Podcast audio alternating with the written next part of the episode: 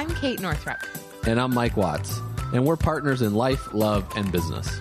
Welcome to the Kate and Mike Show, where we share insights and interviews on entrepreneurship, relationships, parenting, self-actualization, and making a life, not just a living. Welcome to the show today. Hi, it's Kate. This is Mike. And we have a really interesting interview for you today. We just got finished recording it. And I have to say, I always learn so much from my friend, Alisa Vitti. So she is a hormonal health expert, and she is really cracking the code and revolutionizing the way that women specifically relate to our bodies and the way that our bodies can support us in our sexuality, in our productivity, in our creativity, and in our vitality. But she also shared some really interesting stuff about men's cycles as well and how to tap into that.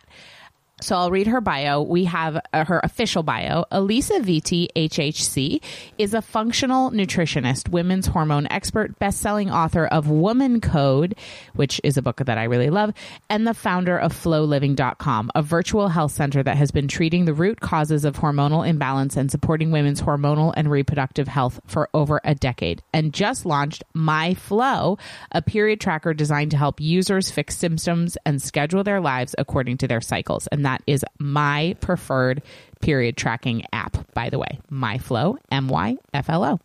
She is the creator of the des- oh, excuse me, of the Cycle Syncing Protocol, a female-centric diet and lifestyle program that leverages hormonal patterns for optimal health. And I have to tell you, cycle syncing, and you know, you if you've been listening to the podcast for a while, you know that I've just gotten really excited about tracking my own cycle, tracking the moon, and tapping into cyclical nature. And it's something we talk about a lot in Origin. So Alisa's been one of my greatest teachers. So cycle syncing. She's also the creator of the Period Type Quiz, which is a diagnostic tool any woman can use to understand what her period color tells her about her hormones in any given month. Isn't that fascinating? And I saw her actually do that spiel on the Doctor Oz Show. They actually had little bowls of different, you know, different ways that your period could look. They used like food coloring and different foods to show. And it was a little edgy, I have to say. And Alisa's always been a little that way. And I love that. She's a graduate of Johns Hopkins University and the Institute for Integrative Nutrition. Alisa has been featured on the Doctor Oz Show, has a web series on Lifetime, and has been a regular contributor for C B S, Fox, Shape, Women's Health, MindBodyGreen, and the Huffington Post. She has served on the Yahoo Health Advisory Board and is a member of the Well and Good Wellness Council. She's also an advisor to several health and health tech startups. She has presented at TEDx, talks at Google Summit series outside, Hay House, W I E Symposium, and She Summit. So Alisa is a total rock star, and she has some of the biggest ovaries of any woman I've ever met. So, hun, what were your takeaways from this interview? So I really liked it because as a guy, I was thinking about this during the interview, and I said, why don't I know this information? Because we were talking about just having your period. We heard a lot of Alisa's story, which is pretty remarkable. She kind of answered that question, like why this isn't common knowledge and stuff. And then also just the cycles of the difference between how women cycle on a monthly basis and how men cycle on a dot, dot, dot. You'll have to listen to the... I almost gave it away. You almost gave it away. You should listen in the interview. You should listen to, to the interview. How men cycle. Yeah, and that was really fascinating because I've started studying this a little bit more. The more and more Kate has become comfortable really with her own cycle and sharing with me, we do the Flow app, my Flow app, that Kate was talking about, and then every month or every week, depending on where it is in Kate's cycle, I get an email that says what's going on. I was going to tell, it's a little long, like not going to lie. Like I would love bullet points. If it just says like, do this, check, do this. It goes into pretty much in depth, but it's for... I'll do the bullet point version for you, hon. Yeah, that would be great. So I think from there, it's informative though. Like it's giving me a place of information. But the biggest thing to answer my own question was about like, why don't I already know this information? Like, because when I think about it and hear her talk about it, it makes co- it's common sense to me, right? Like, it just makes complete sense. But the reality is, women don't even know this information. So how the heck am I supposed to know this information? And that's really what her work has been about. And we're told, you know, it's when you go back, when we, when Kate was pregnant, we started studying birth a lot more. And I, the more and more you dive in the history of birth, how it was a disease or women were treated really poorly and just like tied down to tables when they were in labor. Like all of this crazy, crazy, like really crazy stuff took place. So it's like I can see why I don't understand this information. So I was that was super helpful just to get some clarity on that for education, like the education that she's giving you that you've learned and other the thousands and thousands of women she's helped, because we're told by not everyone is up on the knowledge. So it was good to hear from her perspective of what that was like. And then I also just enjoyed hearing about, we talked really at length about just the birth control pill in itself, because that was a lot of things that I didn't quite understand. So it wasn't like, this isn't a bashing episode. You know, some people might be like, oh, well, bashing certain things in here. No, it was just, it was information gathering episode is what it was. And I know we're going to have a part two for sure in the future, because if you guys like this information, like what she's talking about, we could definitely bring her back, because there's a lot more information that we can talk about. We had to cut it short due to other time activities that we had going on. So yeah, I think that's what I learned. Awesome. So, you know, this episode is particularly for any woman who has struggled with hormonal health, whether it's just your basic P M S symptoms, whether it's endometriosis, P C O S, heavy bleeding, irregular cycles, estrogen dominance. Like this episode is going to really help you if you know a woman who has struggled with any of those things or is struggling. Alisa has the solutions to these things, and it's not medicating them to just cover them up. And she really knows how to send the root cause into remission. And it's super powerful stuff. And then I agree. I do want to have a part two to tap a little bit more into cycle syncing and how you can become a power source as a woman and as a man, because we have a lot more to dive into. Because Alisa, while her whole business is about women's hormonal health, she is a total hormone nerd and knows all about men's hormonal health too. So it's really, really fascinating stuff. And our hormones are running so much of our lives and we don't realize it. And so this episode is going to teach you how to tap into that as a power source as opposed to as a source of pain or discomfort or even shame, because I think for a lot of women, menstruation can be a source of shame. So this is a super powerful episode. Please enjoy and let's play it. Hello and welcome to the Kate and Mike Show. I'm Kate. This is Mike. And hi, Alisa. Hi. Thanks for being here. I'm so happy to be here.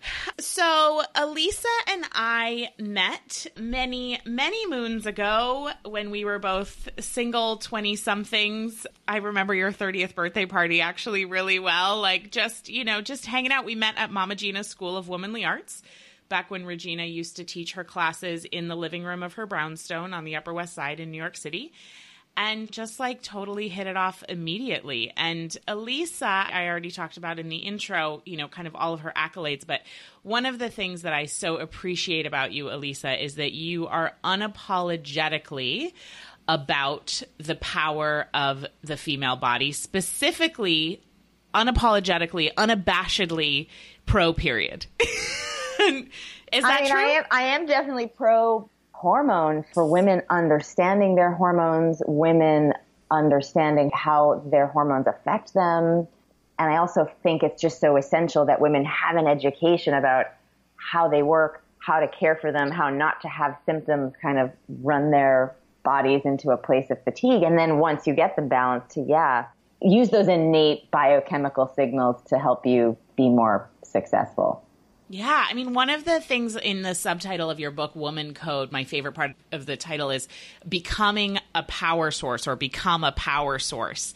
And, you know, as opposed to this idea of getting power elsewhere, actually tapping into how your own body can become a power source. So we're going to take people on a walk through their hormonal reality, specifically women, although you actually know more about men's hormonal health than your average. Yeah. So we can go there too.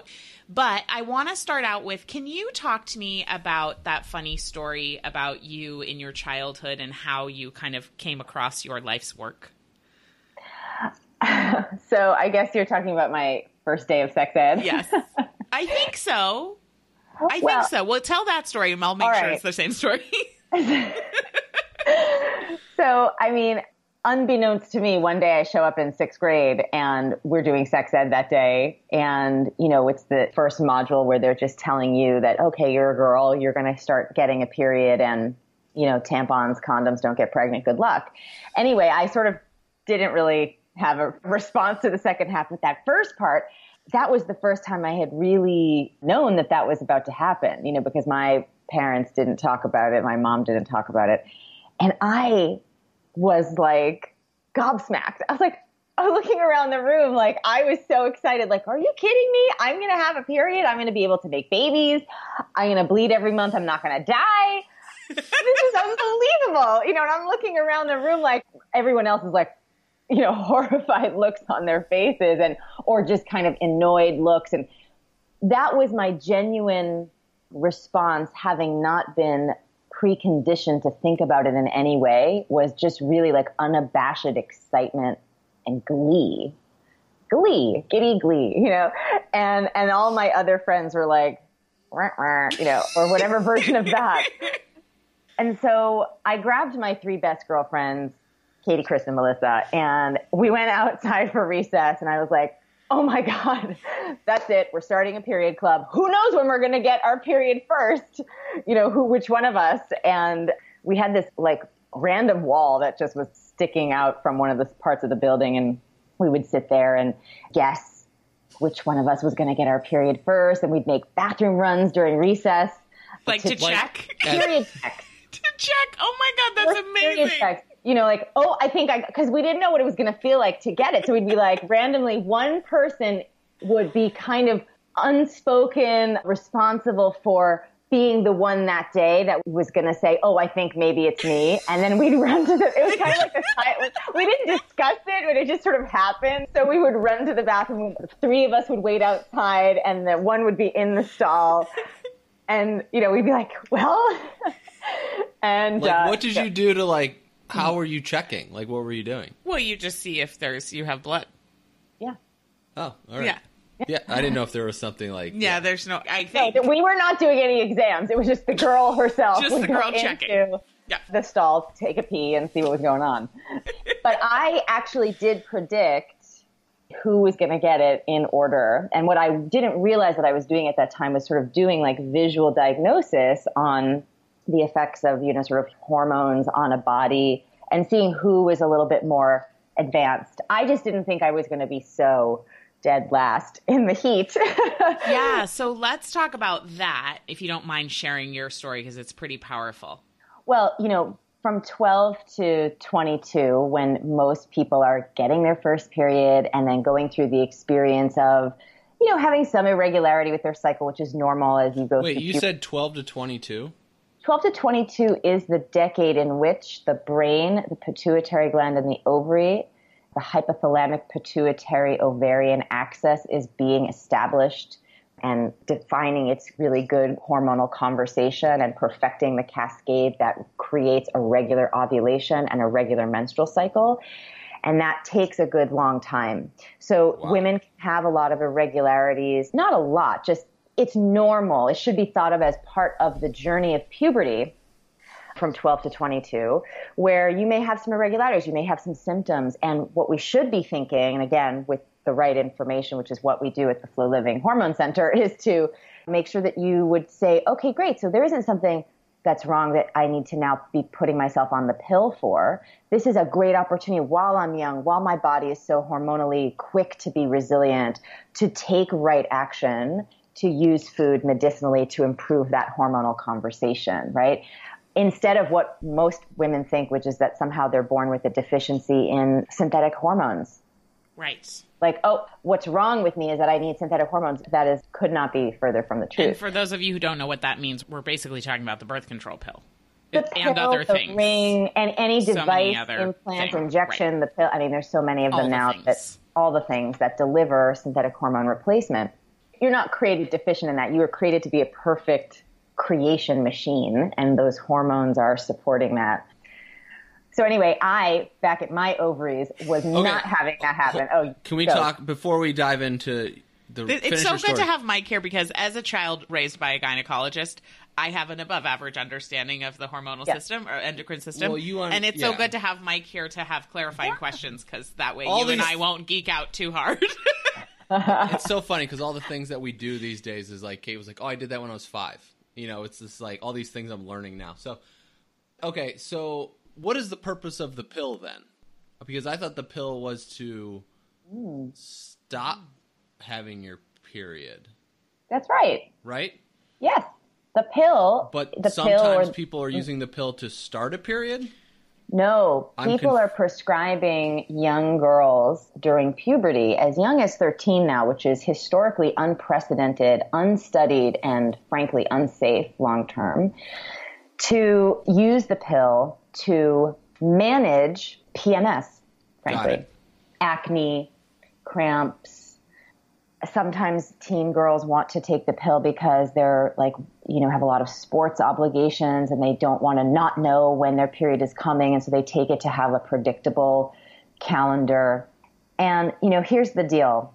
Whenever I'm having conversations with women who are trying to deal with their hormonal issues and they've been on the pill for ten to fifteen years, I asked this question. I said, if you had known, if you had been presented both pieces of information when your doctor was telling you that the pill was an option, that one, you could take the pill, but the pill was going to shut down the hypothalamic pituitary ovarian conversation, and that it might have future impact on your health and fertility, or that you could take three months to change your diet and actually resolve the root causes of the symptoms that you're experiencing today, because the pill doesn't actually solve the root, the right. causes of the symptoms or anything.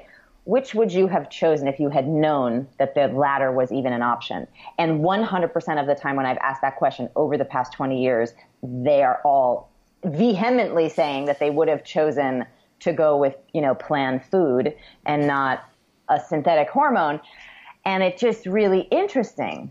It's just really interesting, especially in the conversation of, you know, women using their innate biology for peak productivity and creativity. I think that if they knew that synthetic hormones would also compromise their ability to tap into that, they would be really protective of their bodies. When we don't know how our systems work, it's so easy for us to unknowingly give our power away in ways that we're not realizing it, and medicating our hormonal biochemistry is definitely one of those ways. Yeah, that it like disconnects that ability to become a power source and to tap into this innate superpower, which is our cyclical nature. And I know that that can sound controversial because the pill has certainly been a part of women making the progress that right. they've had around controlling when and how they're having children. Do you think possibly like using the pill or a synthetic thing like that is actually what is causing, because I've known, I mean, since we've had a baby, right? Mm. And then I've been in this, well, now I'm in my thirties, right? thirty-four. And then, you know, as people started having kids in my generation of like my people I went to high school with, I've known a large percentage of them have been to fertility doctors because they can't get pregnant and stuff. I mean, there's that range can go, like there's a variety of reasons, right? But I'm wondering if like we're using these synthetic substances very early on, because you mentioned this very briefly when your explanation is this screwing up, like it's screwing up natural cycles, right? I mean, I think it's an unanswered question. What we do, this is what I'm saying, this putting young girls, so the pill was intended for, you know, originally back when it was conceived of as an idea, it was intended for, you know, married women who were, you know, trying to not have their sixth or eighth baby in their marriage. Oy vey. You know? Yeah. And then, of course, quickly, applications for single women were adopted. But, you know, the difference today is twofold. One, we are living in much more of an endocrine disruptive environment with from everything from screen time, you know, depleting melatonin production, which is a master regulating hormone in the cycle, by the way, to chemicals in the environment, pesticides in food. I talk about all of this in my book in the early chapters, just to lay it out for you why. And then also concurrently with this endocrine disruptive situation, more women are struggling with menstrual disturbances and infertility now than ever before. So there is something going on. And I think in terms of the pill, we are now using it in a way that it was not necessarily originally intended, and on younger women where we haven't tested the long-range effect on fertility. And I think that that added into the mix of the endocrine disruptive chemicals and more genetically predisposed women for menstrual disturbances, I do think that it could be a contributing factor to things like, you know, premature ovarian failure, you know, idiopathic infertility, meaning no known cause. But beyond that, whether or not we know the answers to that, the truth is, this is what I say about the pill in the book. So I'm not here to bash the pill. What I'm here, what I'm here to say is, if you have an underlying hormonal imbalance, meaning you observe your body to be having symptoms like major P M S, you know, any of the stuff that can happen during P M S, or you're having irregular cycles, or you're heavy bleeding, or you're major cramping, or you have a diagnosed condition like I had with polycystic ovarian syndrome, or you have fibroids. Or Which you I do want to come back to that story. Sure, sure, sure. Yeah, we are. But we're making our way back. We're making our way back.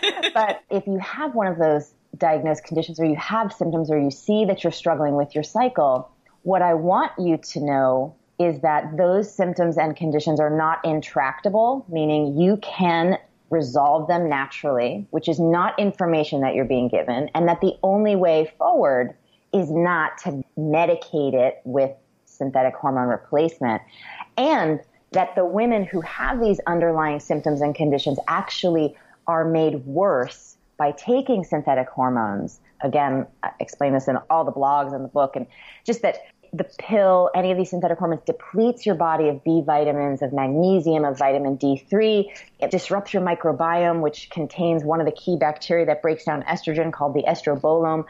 These micronutrients are required for you to have healthy hormonal productivity and function. If you are starting the pill with a place mm. of being depleted, and then you're on it for ten, twenty years and being further depleted and not realizing it, then you go off to have a baby, and all of a sudden your system is just can't get back to a stasis where it can start to do the things that it would like to do. And keep in mind, I always say this when I teach people, your sex drive, your fertility, and your cycle are not essential for life. Your brain, your heart function are, and your endocrine system is designed to protect glucose supply to the brain and the heart and the muscle tissue. And if you are disrupting its ability to do that, it will take away from non-essential functions, starting with sex drive, sure. then fertility, and then the cycle. The cycle will go. Many girls experience when they do, let's say, extreme calorie restriction, how their period will disappear, right? It's just perfect example of how when there's not an abundance of micronutrients in the system, the body cannot be abundant in accessing the gifts of this sort of creation process that women are imbued with. Yeah, because cool. why would your body allow you to have a child if it senses that there's lack? Like, that's scary. So our bodies are beautifully designed to keep yeah. us from bringing children into the world when we don't have the resources to support them. At least it would appear so by, you know, restricting calories or whatever we're doing. Okay, cool. So this is such great information. I find that most people don't know this. So I'm just really grateful Ooh. that you're on the brigade telling people, because they got to know. They just need to know. It's like about choices, right? You're not here bashing the pill, but it's no. if women knew what they're missing by medicating, they might make a different choice. So it's just about knowing your options on the buffet. Okay, yeah. So back to you and your ovaries in high school. What was happening? Me and my ovaries. We've been through so much together. I know you have. You know, basically, while, you know, from twelve to twenty-two, I didn't really have a period. You know, if I said I menstruated maybe a total of six times over that decade, that's about right. Some of those were chemically induced by synthetic progesterone, and always miserable. You know, talk about P M S from hell. Anytime you take anyone who's ever had to do that to kickstart a cycle, it's brutal. But yeah, and not knowing, and that whole time basically living with an undiagnosed menstrual disorder, which is pretty common to go anywhere from, you know, five years, five to seven years, sometimes ten. In the cases of P C O S, fibroids, endometriosis, of not actually having a diagnosed condition, which when you think about that, given that it's the year that it is in the twenty-first century, and how quick and efficient Western medicine is to diagnose just about everything else. It's fascinating. Fascinating that, you know, we are struggling to just get basic information about how our bodies are doing as women yeah. in this particular way. So that was definitely something that was working in my mind, which led me ultimately to the career choices that I made. But yeah, so I was struggling. I didn't have my period, but I was gaining weight like unstoppably. You know, by the time I reached my max weight, I was probably two ten. And it wasn't like I was overeating. In fact, I remember I would struggle to wake up in the morning because I was struggling with so much insomnia. And then I wouldn't really eat until lunch. I'd have like a sandwich at lunch, and then I wouldn't eat all day after that. And then I'd have dinner, and I'd try to eat sensibly, you know, have an apple somewhere. You know, I wasn't overeating. It's just I was so flooded with excess estrogen that it was programming all my fat cells to like make more. And I was just, you know, this is all just a hormonal issue. And all the insomnia was affecting my cortisol patterns. And that too was telling my body to store fat, you know. So then because my blood sugar was so off and fat storage was so elevated, that was then sending signals. It was disrupting ovulation patterns. So I wasn't ovulating.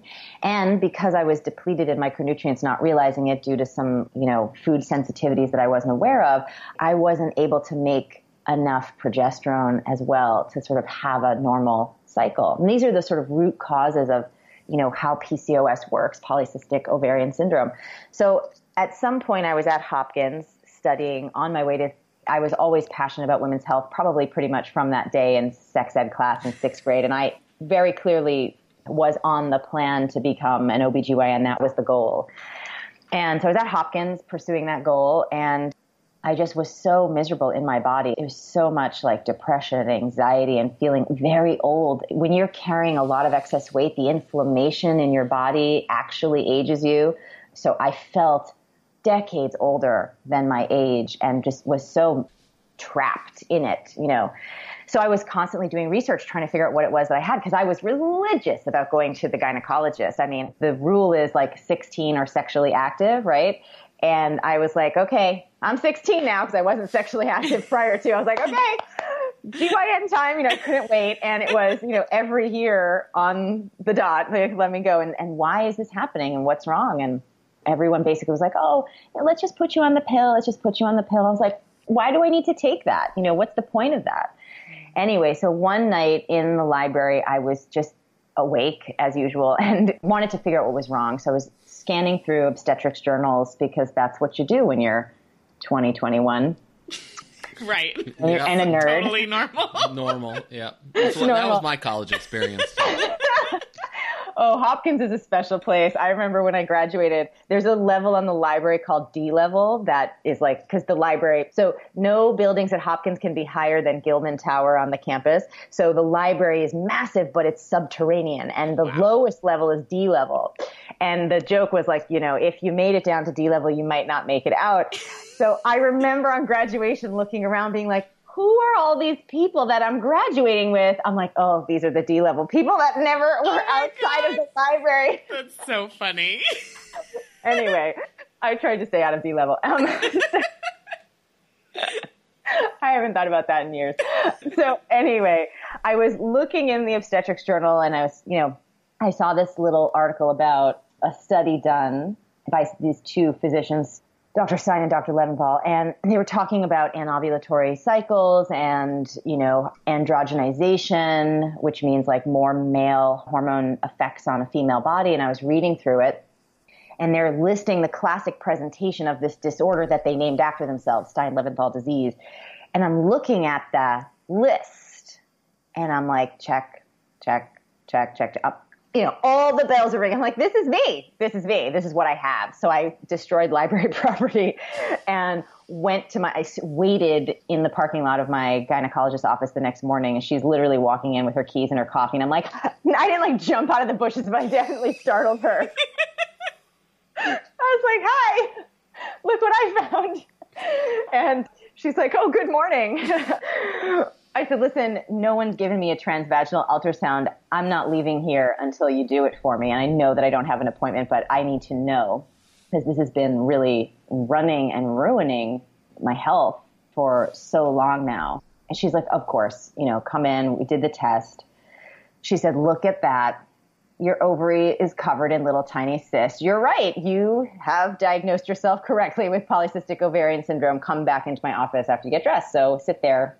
Super, you know, we're from New England, Kate, right? There's something really like practical about the, something in the water. It makes us very like, okay, okay, great. So I wasn't upset. I didn't right. have like an emotional reaction about having P C O S. I was like, now what? Now we know. Now we can do something. Let's do it. What are we doing? You know, and she said some really uh, astonishing things to me in that moment. She said, you know, you will continue to struggle with obesity. It's very likely you'll end up diabetic.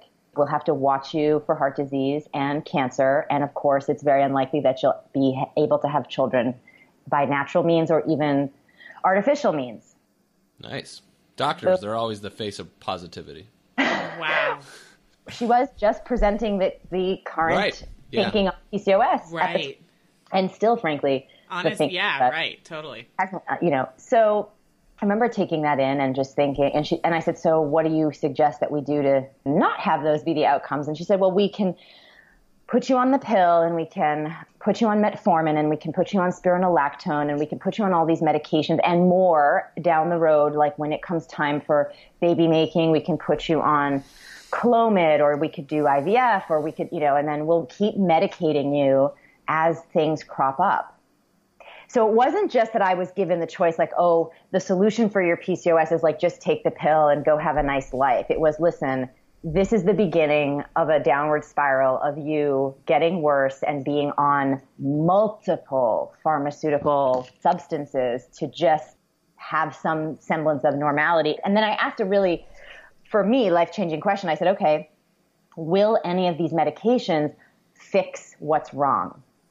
And she said, no, absolutely not. None of them will fix you. You're unfixable. And I was like, that can't be true. I was like, I'm a smart enough cookie to know that that is just not biologically sound. So I said, all right, I'm going to go take my super expensively trained mind here, and I'm going to go do some more research. Yeah. You know, certain pride science person from Hopkins. I'm like, I'm going to go to try. Let me just try. And she's like, all right, but I'm here, you know, when you're ready for the pill, like, you know, I'm here. So I apprenticed with this particular naturopath for about, I want to say six months. And, you know, God bless the man. He tried. At that time, there was this famous Candida book that was really the thing that was on everybody's mind. So he basically was just saying, you have Candida and that's the deal. So he had me on this really intense elimination diet. He had me drinking carrot juice yeah. every morning with like a, I mean, I used to call it pond scum. Like it was a chlorella, spirulina, yeah. and God knows what else. So I would be drinking oddly colored, deeply green pond scum looking like carrot juice for breakfast. That was it. That was all I was allowed for breakfast every day for six months and other ridiculous things that he was having me do, supplements. I mean, so much intense stuff with the supplements. And after six months, the only thing that was different was that my skin had turned orange. Sure. Whoa. And I was, I I remember this because my best friend, Yelena, who you know from yes. my thing, and you know, she's pretty to the point. So she just grabbed me one day. We were getting ready for some event and she's like, would you just look at yourself? She like grabbed me by the shoulders and pushed me in front of a mirror. She's like, you've turned orange, kid. Like, this is really not going well. And I was like, I'm committed to this experiment. You know, just like, I was just, I knew, I mean, listen, I wasn't, I, it's obvious. I could see it myself. Yeah. I was so desperate to have yeah. some shift in my symptomology that I was like, listen, I'm still on this experiment until I'm not. But she brought up something to me, which is like, all right, well, this isn't working. Yeah. So, all right. So it wasn't working and I was getting worse. And I said, you know what? Let me do another experiment. Let me experiment with the pill. Uh-huh. So I went back to a gynecologist and I said, let me experiment with the pill. She was like, okay, great. So happy about that. So I went on the pill for twelve days. Day ten, now I was somebody who was exercising a lot and, you know, I, I used to sing whatever, not professionally, but like I, I did a lot of like operatic training. I sang choir and I had all this, you know, ability to hold a lot of air in yeah. my lungs. And even anyway, whenever I would be doing elliptical, even though I was like really heavy, I could still sing the whole time I was doing it. Right. Yeah. Within the first week, anytime I'd be working out, I would be short of breath. It was my first sign, five days into trying this pill experiment. And then on the twelfth day, I woke up and I couldn't see out of my left eye. I was Whoa. trying to get, and I was getting ready and I was like, what? You know, I kept like blinking one eye to the other and I was like, what's going on? And I wasn't afraid. I was just like, huh, okay. I was like, maybe some fresh air will help, you know, sort of in a slight panic. So I walked outside and the air just, I could see the water moving across my eye, but I couldn't still see anything. So then I said, oh, I'm having a, mi- I've never had migraines before, but I knew a little bit about them. I was like, oh, I think I'm about to have a migraine. And about twenty minutes later, the vision came back in my left eye, but then on the right side of my head, it was like oh. somebody stuck an ice pick into the right side of my head. I was like, okay, I'm going to the E R because I'm short of breath and I'm having, so this is all cardiovascular stuff. So went to the E R. They're like, yeah, you need to be no more synthetic hormone for you. And, you know, never again, because it's toxic for your system. Wow. And then, of course, I was very curious about, am I unique? Am I special that I had such a strong reaction to synthetic hormone replacement? And I was really grateful to have done that experiment because it informed even more so why this is such a problematic option for yeah. women who are struggling, because the fact of the matter is there are a lot of negative side effects of taking synthetic hormone replacement, including death, stroke, heart attack, yeah. clots, et cetera. And there's a woman who put together a really comprehensive book. Her name is Holly Grigg-Spall. She wrote a book called Sweetening the Pill. Ricky Lake actually optioned the book, and oh, yeah. she's producing a documentary of which I am featured, you oh, know, great. telling that story and also just telling the story about the work that I do to help women transition off the pill and to just get healthy by the food-based protocol that I then, you know, created. So, you know, that was sort of the early experience, was seeing that just trying to eat healthy foods in excess does not address endocrine dysfunction, and also that pharmaceuticals were really a bad thing. And I then said, okay, what can I do? How can I approach this problem in a new way? And I was looking at, I was looking at the circadian rhythms of the body. I was looking at the endocrine system and hormonal patterns. And I was looking at five-phase Chinese element theory. And I was looking at some of the research that was coming out of the Human Genome Project, specifically around epigenetics and what triggers genes to switch on and off in disease states. And what they had discovered, and this was like groundbreaking news twenty years ago, was that they studied identical twins. Right. And they said, why is it that one twin will end up with cancer or other issues and the other twin is perfectly fine? If they are genetically identical, that should not be happening. And that's when this whole conversation of epigenetics, this little protein structure, kind of like the fascia that wraps your bones and muscles together. It's like a protein structure, ghost-like protein structure that wraps around your genes, your D N A. And depending on food factors and lifestyle factors, that protein will constrict or expand around different sets of genes, turning them on or off, creating disease or health. And that, to me, was like the big breakthrough in my thinking, because I said, okay, if that's working on the microscopic level of gene function, then certainly manipulating food in a particular sequence is going to be able to manipulate the function of your glands in the endocrine system. And that was sort of what I did to kind of pull this all together. And the Flow protocol was born. And I, of course, put myself through it. And within six months, lost sixty pounds. Wow. And my period came back, and I have had a regular ovulation and menstrual cycle ever since, going on seventeen years now.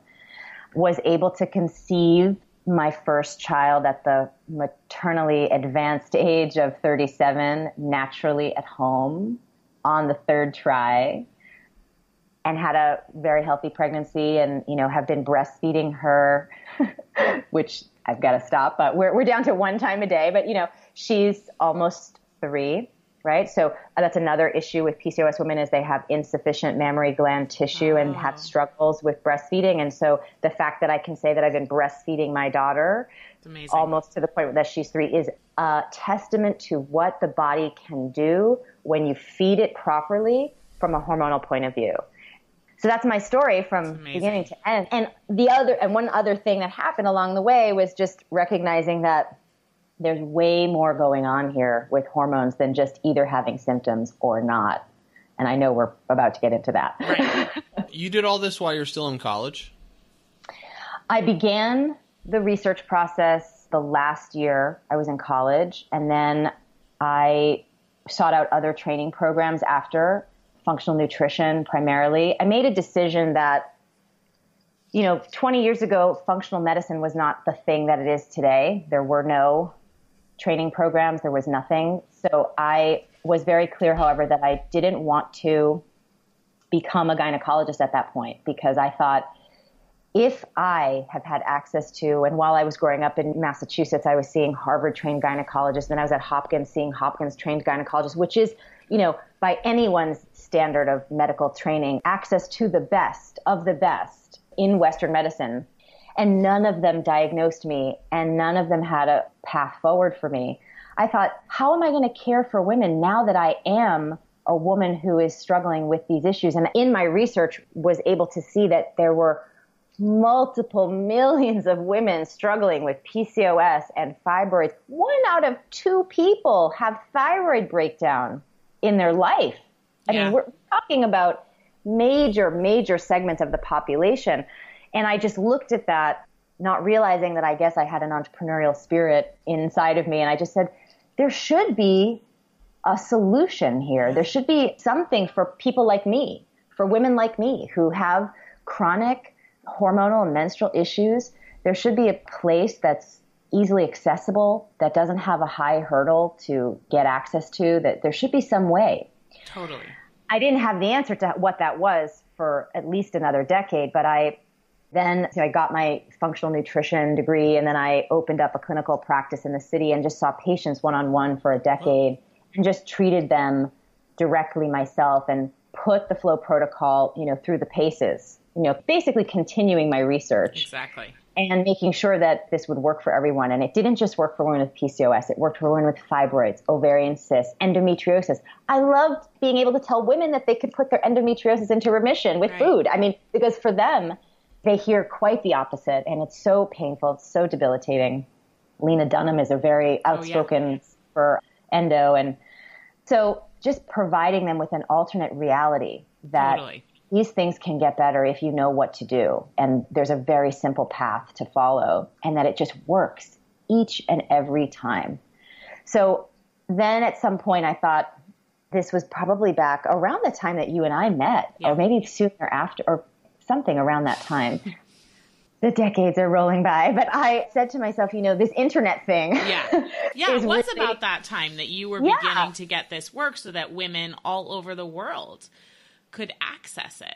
I thought this was before telemedicine was a thing. I just saw it coming. I said, you know, wouldn't it be cool if we could leverage this technology to reach more women? Because I was getting inundated with women from different time zones and geographies, and I couldn't be up at all hours mm. treating patients. And I thought there's got to be a way to leverage technology here for a better solution. And so the FloLiving Virtual Hormone Center was born, and we launched in March of two thousand twelve. I built a custom, you know, educational video platform, because again, none of that was happening in two thousand ten and eleven, and and launched the monthly flow program at that time. And, you know, we've just been really happily taking care of like tens of thousands of women around the world. Our little internal tagline is, you know, if you have an ovary and an internet connection, we can help you. I love that so you much. Know, if there's something going on with your period, we can help you with that. And, and it's it's just such a joy to be able to bring this like good news to women around the world. Like, you know, whatever you're dealing with can get better. Let's. So the good news is whatever you're dealing with hormonally can get better, and it doesn't require medication. And so the monthly flow program, you know, I highly recommend you check it out. And we do have a link. You can go to katenorthrup.com forward slash flow, F L O, and you can check that out. Now, let's say you're a woman like me who has not struggled hormonally, right? So or so either A or B. A, you're a woman like me who has, I mean, you know, I've had my issues, but like generally speaking, I have not been having endocrine issues my whole life. Or B, you are a woman who has gone through the monthly flow protocol and is now experiencing a healthy endocrine system that now, like from this point forward, this is the part that I get really excited about. Now, obviously, because my own personal story is not having like massive endocrine issues, but I know so many women who have. And so I'm so glad that your work exists to basically fix it so that then you can really become a power source. So can you talk about like basically the concept of cycle syncing and what that's all about and how you can use it to become a power source? Yeah, I love all the things that you just said. You know, nature is a bell curve, right? And so on the vast majority of women will be under the bell, the dome of the bell, where they will be experiencing things like P M S and yeah. some sort of other situation. And then there's some women on the outlying edge that have extreme dysfunction. And then there are the other side of the spectrum where you'll have no symptoms. But even when I talk to women who say that they've had no symptoms, when I say, okay, so any P M S? And they're like, oh, well, yeah. Right. Yeah, I had P M S. And I just want to pause there. So A, did you have P M S? Some? Honestly, no. Good. Okay, good. I mean, I have like the tiniest bit of cramping on day one. But that's and, normal. Okay. That's, so yeah, I that's think normal. that's normal. I'm one of the other extremes. You're but, one of the few. Yeah, yeah. That happens and that exists. And so, for example, in your situation, I would say you would be someone who could safely go on and off the pill if you ever wanted to use it for birth control, uh, yeah, which I know I that won't. you don't. But But no, that's actually, that's cool to know. That's right. I'm saying, but I won't. I, I'm not here being dogmatic. I'm just yeah, here saying, let's, let's just look at biology. Let's just look at the facts and let's make the right decisions for each individual based on what's going on for them. But anyway, so I was surprised to see that women didn't identify P M S as a hormonal problem. And right. Well, it's been so normalized that, right, because in our culture, the period is called the curse, which is like right. such bullshit. So it's been so normalized Preach. that it's problematic. And that's so right. we think, oh, I don't have an issue. It is problematic, but that's just normal. I love that you're saying it's not normal for your period to be problematic. Well, I think we should be cautious about normal, not normal. Okay, I think good. the word normalized is very important. I would say that maybe it's not healthy. What? How would you say it? It's common. It's for common. Women, okay, for yeah. women to experience P M S, but that doesn't mean that that is what your biology is intending for you. Okay, good. I like that. Your hormones are intending for you to be symptom free all month long. Hmm. Period. Your hormones are on your side. They love you so much. Yeah, right. They because really do. The they want you to shine. News. They want you to thrive. Yeah, your They're hormones so, want you to be healthy and happy. Yeah, that's their job. Their yeah, job right. is to make you have energy, to make you feel passionate about things. They, they have really a cool, you have a really cool set of tools there for you with hormones.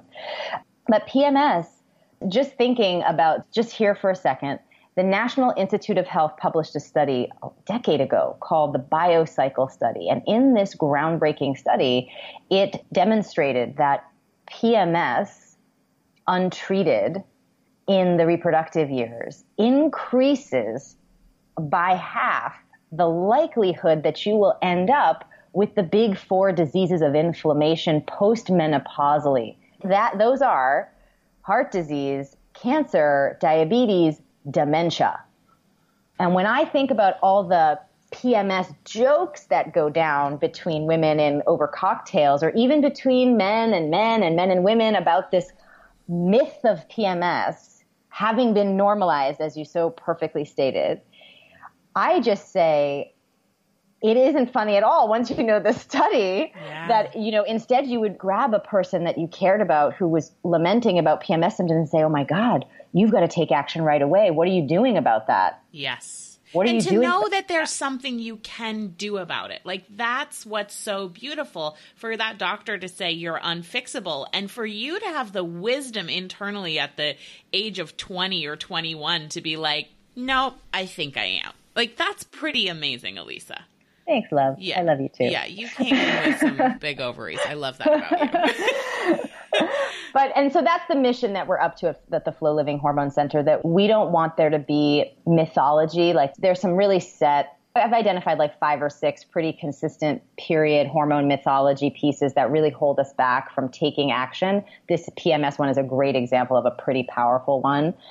Because when you believe that you should be suffering, you then don't do anything about it. And you decide that instead you should be accepting what is, which is unfortunate use of your time. And that then there should be a place where you can get information about how your body works and how to care for it properly from a hormonal standpoint. And that there should be a healthcare something, something in healthcare that allows women to have easily accessible, universally affordable, real hormone support for real menstruating women. I mean, that is really the mission of FloLiving. That's what we do all day long.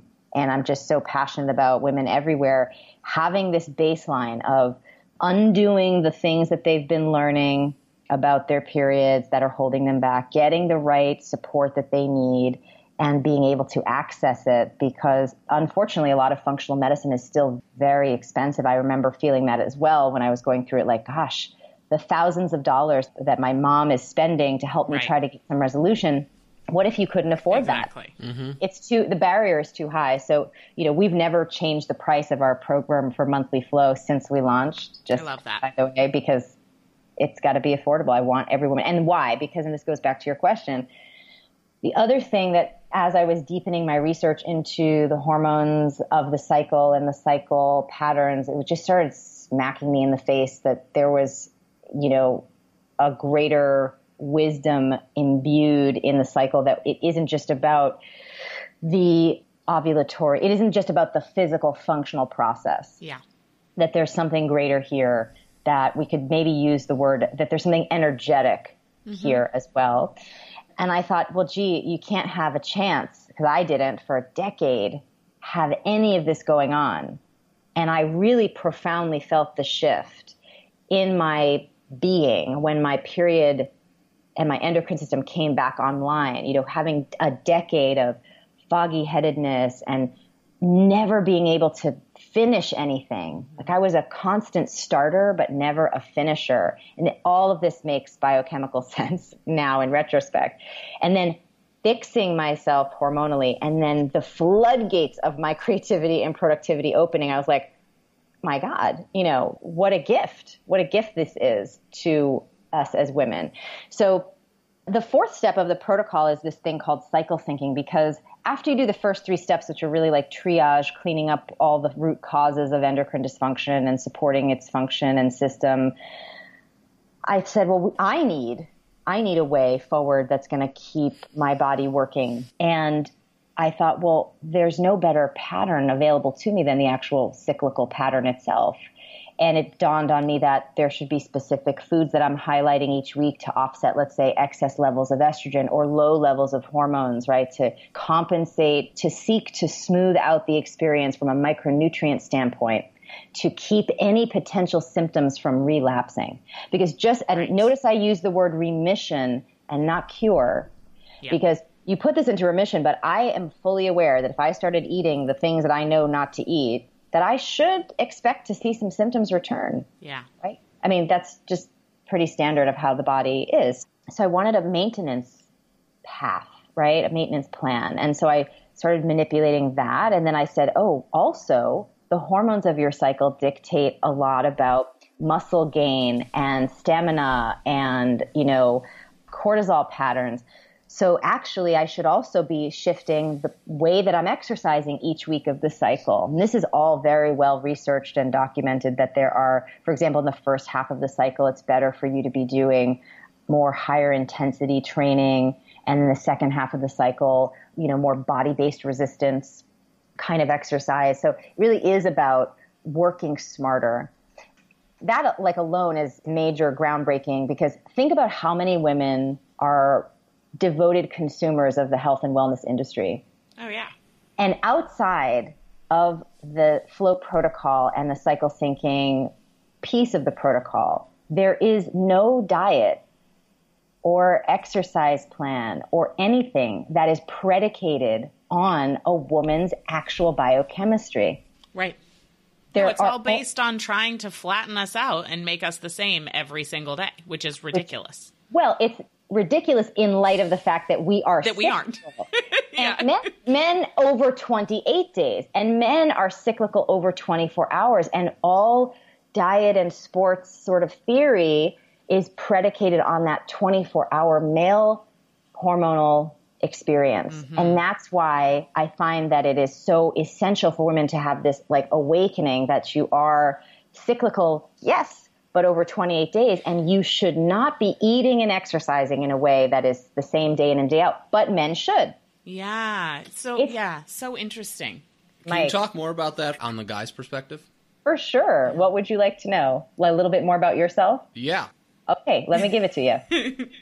So you... Because I told my buddy, I think the last time you and Kate talked for the Maven Masterclass, yeah. Yeah, and in Origin. She said, she talked about a little about this, so I was with my buddy and we were talking about this, and I said, that's the billion-dollar business right there. It's like, figure out how to track a guy's cycle, because women naturally already have this happening. And I said, men, if we can figure out how to do that, I said, that's a billion-dollar company, because of all the biohacking and all that stuff that takes place just to like get more productivity per day. Yeah. I mean, I think there's a ton of people in the space like Tim Ferriss and Dave Asprey who are really great representatives of the fact that they understand what these patterns are, and they are trying to extend their productivity cycles throughout the day because they are very finite. So you guys, you know, manufacture all the testosterone you're going to have access to the following day while you're sleeping, which is also something really interesting because you think of this like, I'm going to call it, well, low T phenomenon that is happening now that you see a lot of commercials for right. like low T and the bioidentical creams for men. And it's very dangerous. And just like synthetic hormone is toxic for women, you know, men can have heart attack and stroke from taking the T, low T stuff. The reason why men are struggling with andropause and more significant experience of andropause, which by the way starts at twenty-five for guys and perimenopause starts at thirty-five for women, and it is a ten to twenty year process, should be twenty, can be accelerated by poor nutrition and lifestyle choices. And what you can is excel- andropause? Andropause is the slight decrease in production of your testosterone. Okay.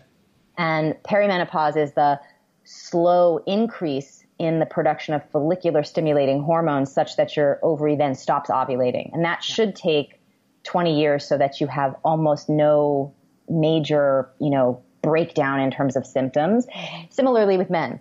But if a man knew that at twenty-five, this was beginning, here's what you guys would do. You would protect your sleep like wolves. You would be like, I'm going to bed. I am not missing my testosterone production time. Thank you very much. See you tomorrow. Instead, unfortunately, most men are burning the candles at both ends and staying up late and not making enough testosterone. And then you wake up, right? Not with enough. And then you start to think to yourself, gee, why I'm working out at the gym. Why aren't my muscles as defined as they were when I was sixteen, or gee, I want to be interested in sex, but I'm just not. Or, you know, you have different experiences of how the lack of testosterone, sufficient testosterone production will affect you. Certainly will affect your moods as well, making you feel a little bit more depressed and anxious and foggy-headed too. So men are very hormonal as well. And that's another thing that I think is so important. We're all hormonal people yeah. in just very specific ways. So anyway, that's the one important thing. And then you wake up with this like burst of testosterone and cortisol. So this is why it's very recommended for men to like work out first thing in the morning, because you have access to the most charge in your battery to do cardio, to do strength training, to be active. It's the best time to do it, or to have sex, right? I don't have to talk to men about morning wood. They know that exists, but that exists because of the testosterone situation, right? So interesting. I'll talk about the best time of day for couples to have sex, heterosexual couples to have sex, because there is a shift in the male hormonal pattern at the sort of around three o'clock. So you, you have this big burst of testosterone and cortisol early in the morning. Then you get another kind of nice surge of cortisol. Testosterone remains nice and steady for you till about three o'clock. It starts to dip off. And then cortisol as well starts to dip off at that time. And estrogen starts to rise at that time, just ever so slightly. So around three o'clock is the ideal time for couples to be having sex yeah. because now, of course, there's a, I go deeper into, well, well which phase of the cycle for a woman is that most yeah, orgasmic right. explosive. And I do, but, just to make sure we yeah. get it in there, I want to make sure that the women listening know that they can get access to this information on a daily basis from their phone on the MyFlow app. M Y F L O. Yes, right. I just want to make sure I mention it because it's been really helpful for me because it gets these little, it's the only functional medicine endocrine app period tracker, but it, it's so much more than that. Like it tells you what kind of sex might be helpful during the different phases, which exercises, what types of food, and then my favorite is, of course, what kind of activities from a business perspective or from a sort of work perspective to be focused on during each of the phases. So I just wanted to make sure people know that. And then it has oh, this thanks. handy feature mm-hmm. where you can type in your partner's email address and he'll get, or she will get, the dossier of what would be most beneficial to support you in the different phases of your cycle as a woman. So just that's where you'll find that information as well, obviously, as in Alisa's book, Woman Code. But get the app. Yeah, I mean, the app was created because people were looking at Chapter five, the chart in Chapter five of Woman Code, and saying, can you please turn right. this cycle syncing information yeah, into I an app? Because I can't carry this book around. I can't carry the book around with me. Or I, can't, I don't want to rip out the page, or yeah. I need a better way to like cycle sync. And so I thought, well, if I'm going to build a period tracking app, it also needs to fix your symptoms the more you use it. And it also needs to really help you cycle sync. I really wanted to put women in their own biological paradigm in their day-to-day planning and experience. And there's no better way to do that than by cycle syncing. And men are doing this by default, even though, Mike, you might not know all the ins and outs of these hormonal patterns for you as a male, you are catering, and not just you, society is catering to your twenty-four hour biochemical pattern. And what's really interesting about biohacking, biohacking exists because around three o'clock in the afternoon, you experience a definitive shift in your ability to concentrate and have energy and be interested in, let's say, sex, right? So that's where like nootropics come in, and which are like these like, you know, brain focus extension type of things. And, you know, which give me well, crazy headaches. I've tried all this stuff. Yeah. Personally, I think you can do a lot more with food and catering to your hormonal patterns, right? Because, because, you know, if I look at the cycle, the four phases of the cycle, right, which we talk about in cycle syncing as like a, you know, there's the initiation phase, there's the, you know, collaboration phase, there's the completion phase, there's the evaluation phase, right? That applies to you as a man, yeah. certainly, but within a twenty-four hour context. Mm. Got it. And if you think about corporate America, right, what are you supposed to do? You're supposed to get to work early, start your work, then you're supposed to go and have lunch meetings or breakfast meetings or the pub early, right, if you're in the U K, and do that community building, collaboration kind of stuff. And then you got to get things done, and then you got to, you know, wrap it up and think about how you did and evaluate and start all over the next day. It's already baked in.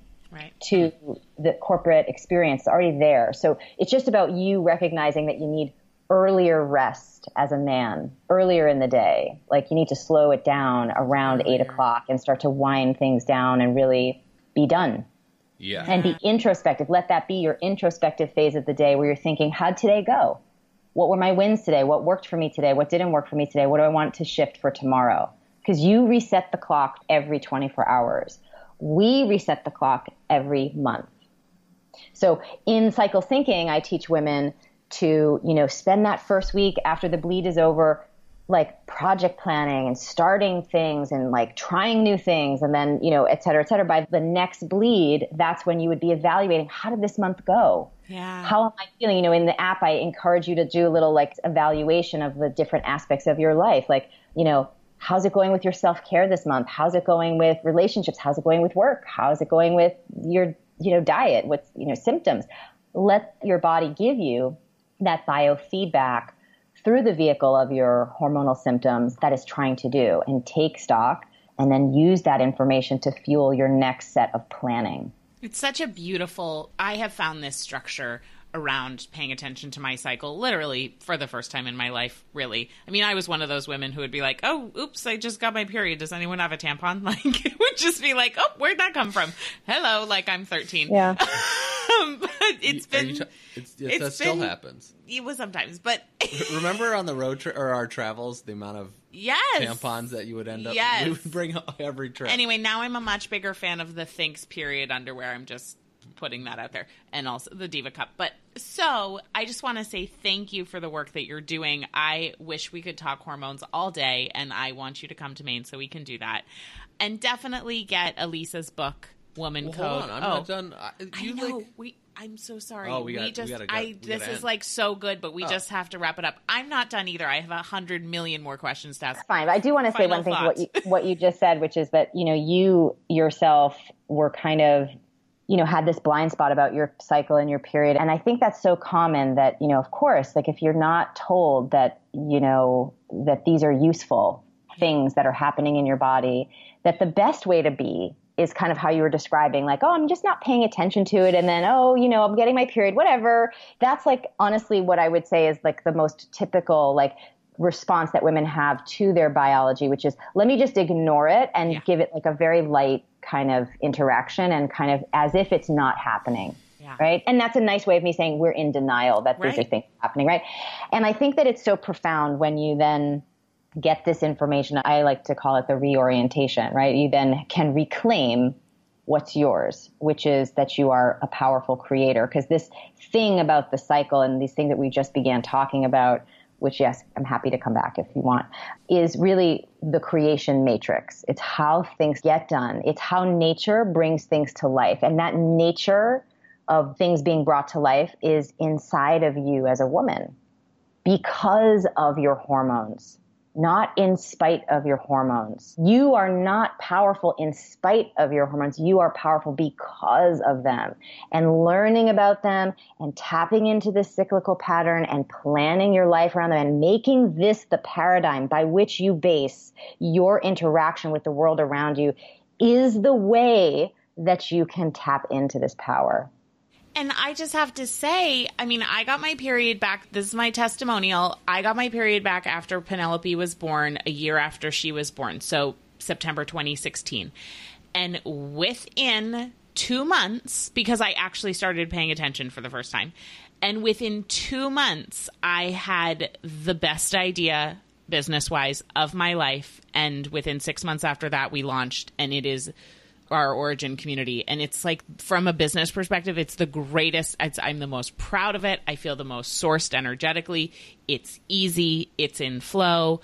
And I feel like I found, you know, I really found like my life's work, at least for now, because I always entertain the option to change my mind. But for now, for sure. And I do believe that that came from the experience of not only giving birth and realizing how powerful I am as a female, but then tapping into this very direct experience in a predictable twenty-eight day cycle of my own creative power. And I have a lot of you to thank for that. So thank you, Alisa. Oh, it's my pleasure. I'm so glad.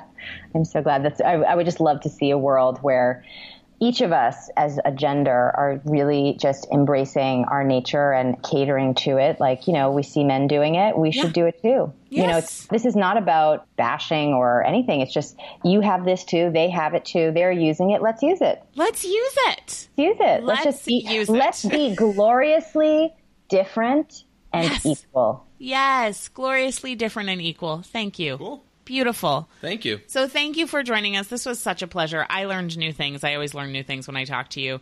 Check out Alisa's book, Woman Code. Check out katenorthrup.com forward slash flow if you think the monthly flow program might be right for you. And of course, flow living dot com is the place to find all things Alisa, all things hormonal brilliance and health. I love you. Love thank you guys. You. Bye.